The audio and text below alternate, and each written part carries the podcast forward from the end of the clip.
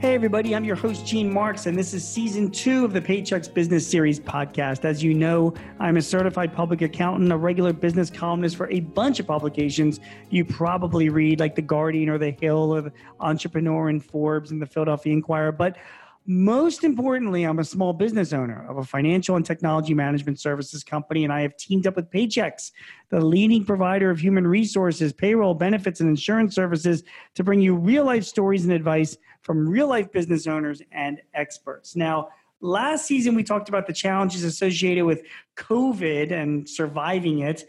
But this season, we're focusing on moving forward and innovating and navigating the road to recovery. So, we have a very special guest who is going to help us uh, and, and, and actually explain how he has been navigating this road to recovery and what ideas and innovations he's come up with.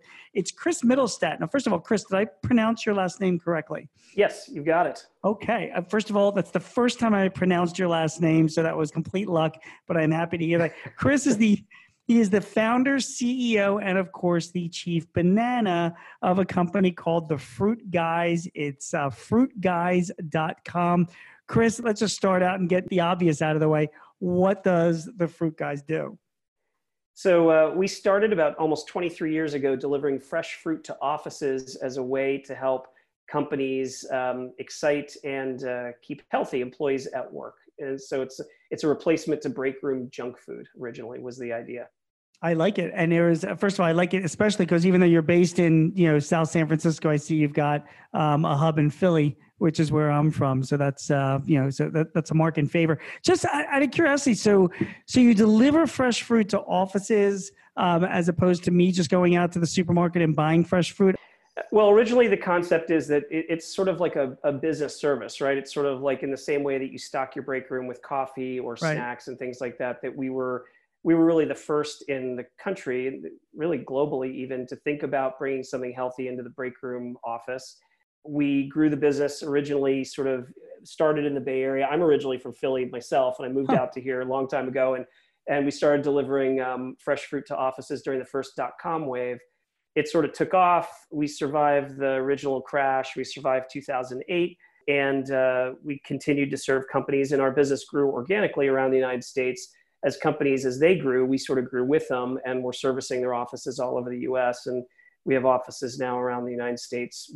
Our goal is to buy from as many local growers as we can in the regions that we serve, so that we can support local small ag and at the same time uh, bring something great to offices. Um, and obviously, the COVID crisis has affected us as companies have been shut down. You know, we've really had to think about what our pivots are and how do we keep the business going as as people are not in the office right now? Yeah so here's a business like yours that first that's a great idea um, but you know yeah people aren't going into the offices as much and you're supplying offices. So what happened to you? It, it's been pretty brutal there's no doubt about it. I mean you know we've been a really steady business for 23 years. Um, again we're a family business so we've, we've self-funded it over all these years. And um, in you know the beginning of March, we were on track to hit our, our revenue numbers for the year, and we we grow every year a little bit. And by the end of March, we were looking at a ninety percent drop off in revenue for us. Crazy. That and, is crazy. Um, it is crazy, and and it was, you know, I think the challenge for us has been the trying to kind of like ride the tidal wave with our customers because if they as they have been going through things and if they as, as they have been adjusting their estimates we've had to then adjust our estimates as well too. And so originally customers in march were saying hey we'll be back in june. Then we get to may and customers are saying it's going to be september you know and as we got into july and august and now into september and we're pretty locked in here six months on we're now hearing customers saying, "Hey, it's not going to be until 2021." So, I, for our business, I think it's been a journey of understanding how to tread water and stay afloat during that six month period and what other projects we can take on, what other things we can do for immediate revenue. But then at the same time, it's also how do you predict a future that's completely uncertain and that's completely in a state of disruption that it's not just that you don't know when the companies are going to come back. You don't even know if we're going to be looking at cities or offices or the economy in the same way. And that's that really does make it challenging. There's no doubt. Yeah, I just okay. So I mean, you lose ninety percent of your revenues. You're we're still in an atmosphere now. It's you know it's we're we're in September where, like you said, the future is sketchy. So I realize, Chris, you know you don't have all the answers, right? You would be lying if you said you did, but you you are doing something. Now this this whole season of this podcast is about innovating. So what are you doing to replace those revenues? Yeah, we've really, you know, part of our mission with Fruit Guys has always been this idea of being driven by service. So since I started the company, we've always donated 100% of our excess produce to organizations that feed the hungry. We have a, a nonprofit we spun out in 2012 that does grants to small farms for sustainability projects.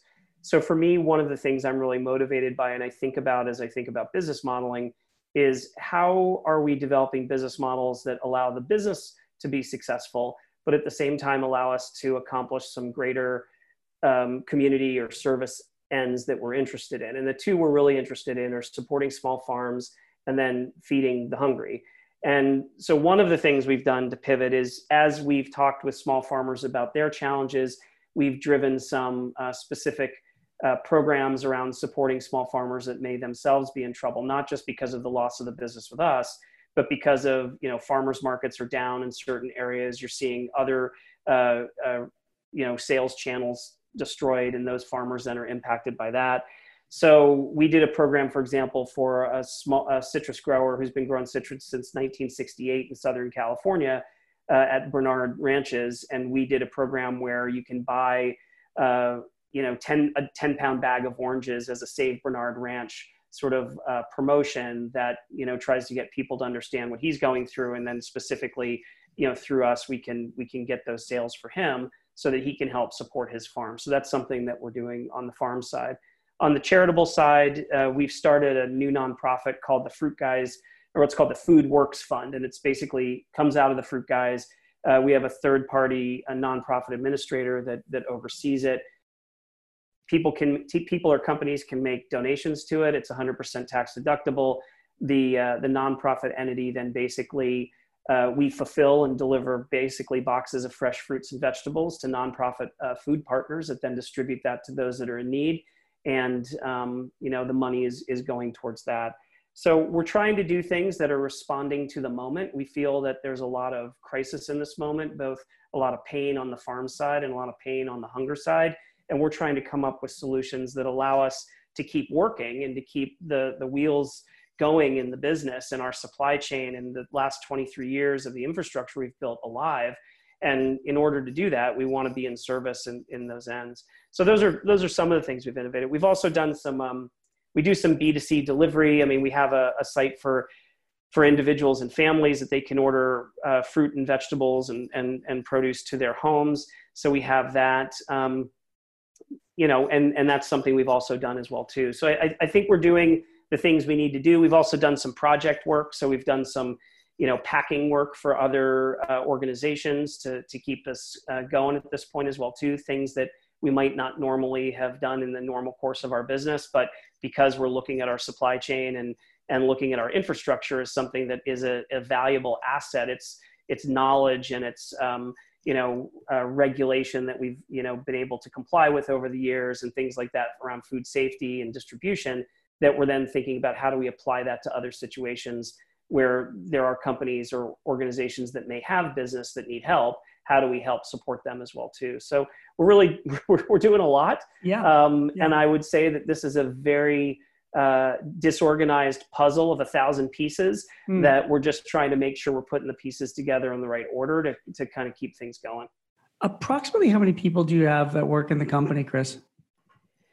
So before COVID, we had hmm. about 160, and then we we went through a layoff in uh, July that cut that in half. Um, so we're at about 80 and that is is flexing right now to be honest because of because of the amount of business that we have that comes in. So one of the things that has been for 23 years steady about our business is that we are a subscription model.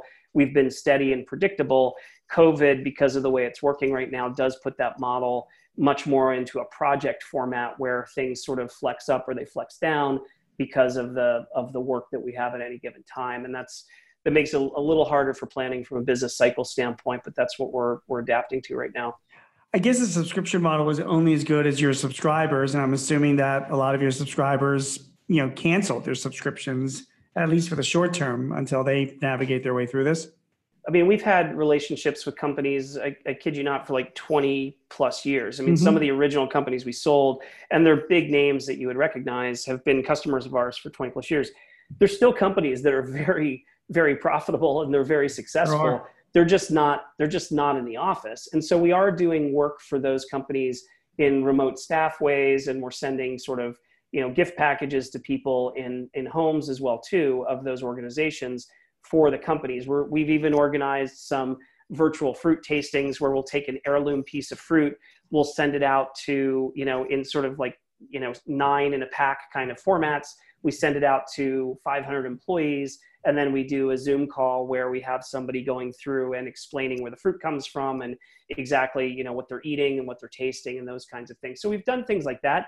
It's just that's why I'm saying it's more project based. It's more kind of like it. Um, uh, it, it, it's not sort of the same thing every week like we normally would do in offices. But we are doing some work with it. It's just not going to be at the same volume or the same uh, repeatability that the previous business was. And part of that is just because companies themselves are figuring out what to do, right? I mean, yeah. they're figuring out like how do they manage through this and and they're trying to keep folks engaged and they're trying to keep people happy. There there is no doubt though that there's a lot of fatigue out there still and that there's a lot of worry still and I think mm. that that that impacts all, all of these decisions in, in companies. You know, it's it's funny. There are a lot. There, like you just said, there are a lot of companies in this country. I mean, the vast majority of them actually are still operating.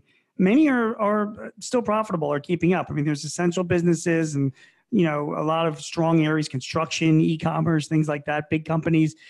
But you're right. People have been working from home, and your product is essentially one that gets sent to, um, you know, sent to offices. But there you know there, there is something to be said. These companies do want to keep their employees. They want to keep you know they they know that this is going to end at some point they want to make sure they keep their staff and every little benefit is helpful to them even if it means i don't know receiving a pineapple delivered to your house once in a while or some kind of fruit from the fruit guys. It's just a nice like hey thanks for you know we're looking forward to getting back to the office and you know here's here's some fruit to enjoy. And i think that you know a lot of employees would you know would embrace that.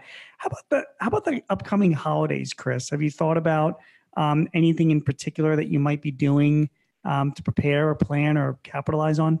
Yeah we do we do gifts during the holidays and we do corporate gifts for for companies right? We can do things where uh, companies can even um, have us you know customize with notes and messages and things like that with as a gift product and and we can do that throughout the you know to their to their staff throughout or their or their customers or anybody else they'd like to send to throughout the united states. And we we do do that and that's something that we're we're definitely into this year. And again uh, you know that's that's just the ups and downs with um, with this kind of work right now. So it's but it, but it, we're super excited to take it and to work with companies to help them with that and to, to bring in that business and to support them on the gifting programs as well too you had mentioned you had mentioned earlier that you were doing stuff from a nonprofit standpoint. You know, you're helping out small farmers. You're helping out, you know, feeding the hungry. Um, you know, and and the, one of the advantages of that, I think, and you had mentioned this, is that it keeps your people working, right? I mean, it mm-hmm. keeps the wheels going. It keeps the supply chain in operation, and there is there's a lot of value in that. When you're working and, and doing these charitable things,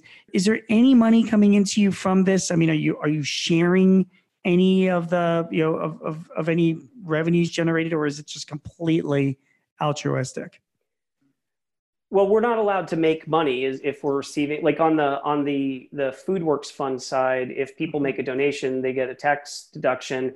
We are paid to basically buy the fruit from the farmer get it together and deliver it but it, it can't be at a profit. It's got to just no. be at a break even level. So right but it but it can it still reimburse or compensate your some of your costs correct? I mean and and is that something yeah, that pays our it pays our staff to do the work right? I mean like that's that's part of what the the in the same way that you would be purchasing like if if um if a, if something's purchased for donation that's basically yeah. we're purchasing the fruit from the farmer so one of the things we're trying to accomplish there is sort of like it's a it's a triple benefit right? We're trying to say hey the person making the donation gets tax deductible status on the donation.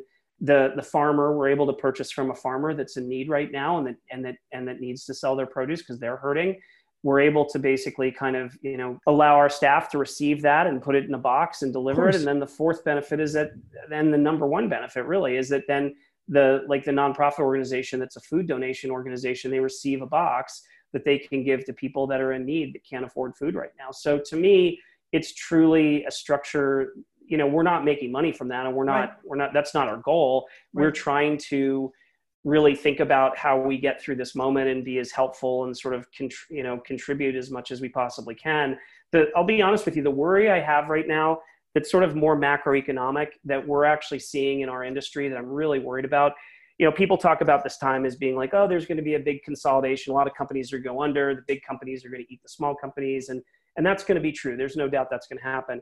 But I worry there's a much deeper and more more concerning thing happening that I don't think really has been written about, which is as you see companies, especially in food and distribution, wrestle with these things, or farming, for example, you know, like our farmer in Southern California, if he goes under and he plows those trees under for since that have been there since 1968, it's not like when when he can make money two years later that those trees regrow. That is a permanent removal of food supply chain resource that mm. doesn't come back. And I am worried that as you start to see food distribution and growers wrestle with going out of business or even just staying alive to be able to do it, you actually harm the United States' ability to supply itself with a diverse set of food and a diverse distribution system of food that can be flexible. That is a real problem that I see on the horizon. That if, if we don't start to uh, you know make sure these supply chains are staying stable and growing especially on the small farm side i think you're going to see real real catastrophic failure there well you just mentioned about making the supply chains you know stay i mean you in your own very very small way are trying to do that and by you know by by funding these nonprofits by working with you know again helping the small farms feeding the hungry you know you're able to you get a little bit of money coming in the door to help cover some of the costs again it's a nonprofit so you're not making any money on that but you're keeping people employed and you're keeping the supply chain going. And and the hope is that um, you can keep doing that for you know a little bit longer. Um, you can't do it forever, um, yep. but until hopefully COVID, you know, you know, eventually goes away. Final question for you, Chris. You know, so you've been trying, doing all these different things. You know, the specialized things you're delivering, your your gift packages, delivering to people at home, doing your your nonprofit work as well. Um, all these things that you're, you know, that you've been sort of innovating with.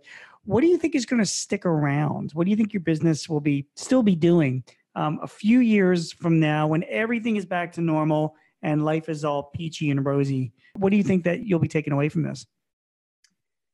Um, I think our business will be much leaner. There's no doubt about it. I think it'll. I mean, I think the the things that we're wrestling with on just the pure basic business side, or that we're, you know, it just it it forces it stresses the vine, right? So it really is going to lean the business out in terms of the way that we run it on a day-to-day basis which which is the reality of what we've got to do to survive and get through the moment so i think that's you know but i i do believe that offices will come back i mean i know there's a lot of people that say oh we're outsourced forever and everybody's going to work from home and it's all going to be rosy i just you know humans are social creatures right like right. I, I don't think that the office is dead or the right. collaborative work environment is dead and i think we will have a business to come back to it just it just may take a while to recover and it and it may not be singularly focused as it was before in the way where we were just focused on the office. It might be more broad and that we're doing some other things to enhance that revenue with other business lines as well that we're learning about in this moment as well. Yeah, it makes complete sense, and I think that you are right about the office staying, you know, the way they are. And um, listening, who knows? People will be coming back to work, um, but in a few years from now, maybe it's not just fruit that you're uh, delivering, but exactly. it's it's milk and cheese and uh, record albums. Chris Mittelstadt is CEO, founder, and chief banana of the Fruit Guys, uh, which which sells and supplies fruits through an online you know process um, and delivers to companies, three thousand companies all around the United States at fruitguys.com. Chris, thank you for sharing what you're doing to navigate and and grow and survive through all of this. It was really really helpful. And for more great podcast episodes from the Paychex Business Series podcast and other information to help you run your business, please visit paychex.com forward slash works. That's W O R X. I'm Gene Marks. Thanks for listening, and we'll see you again soon. This podcast is property of Paychex Inc., 2020, all rights reserved.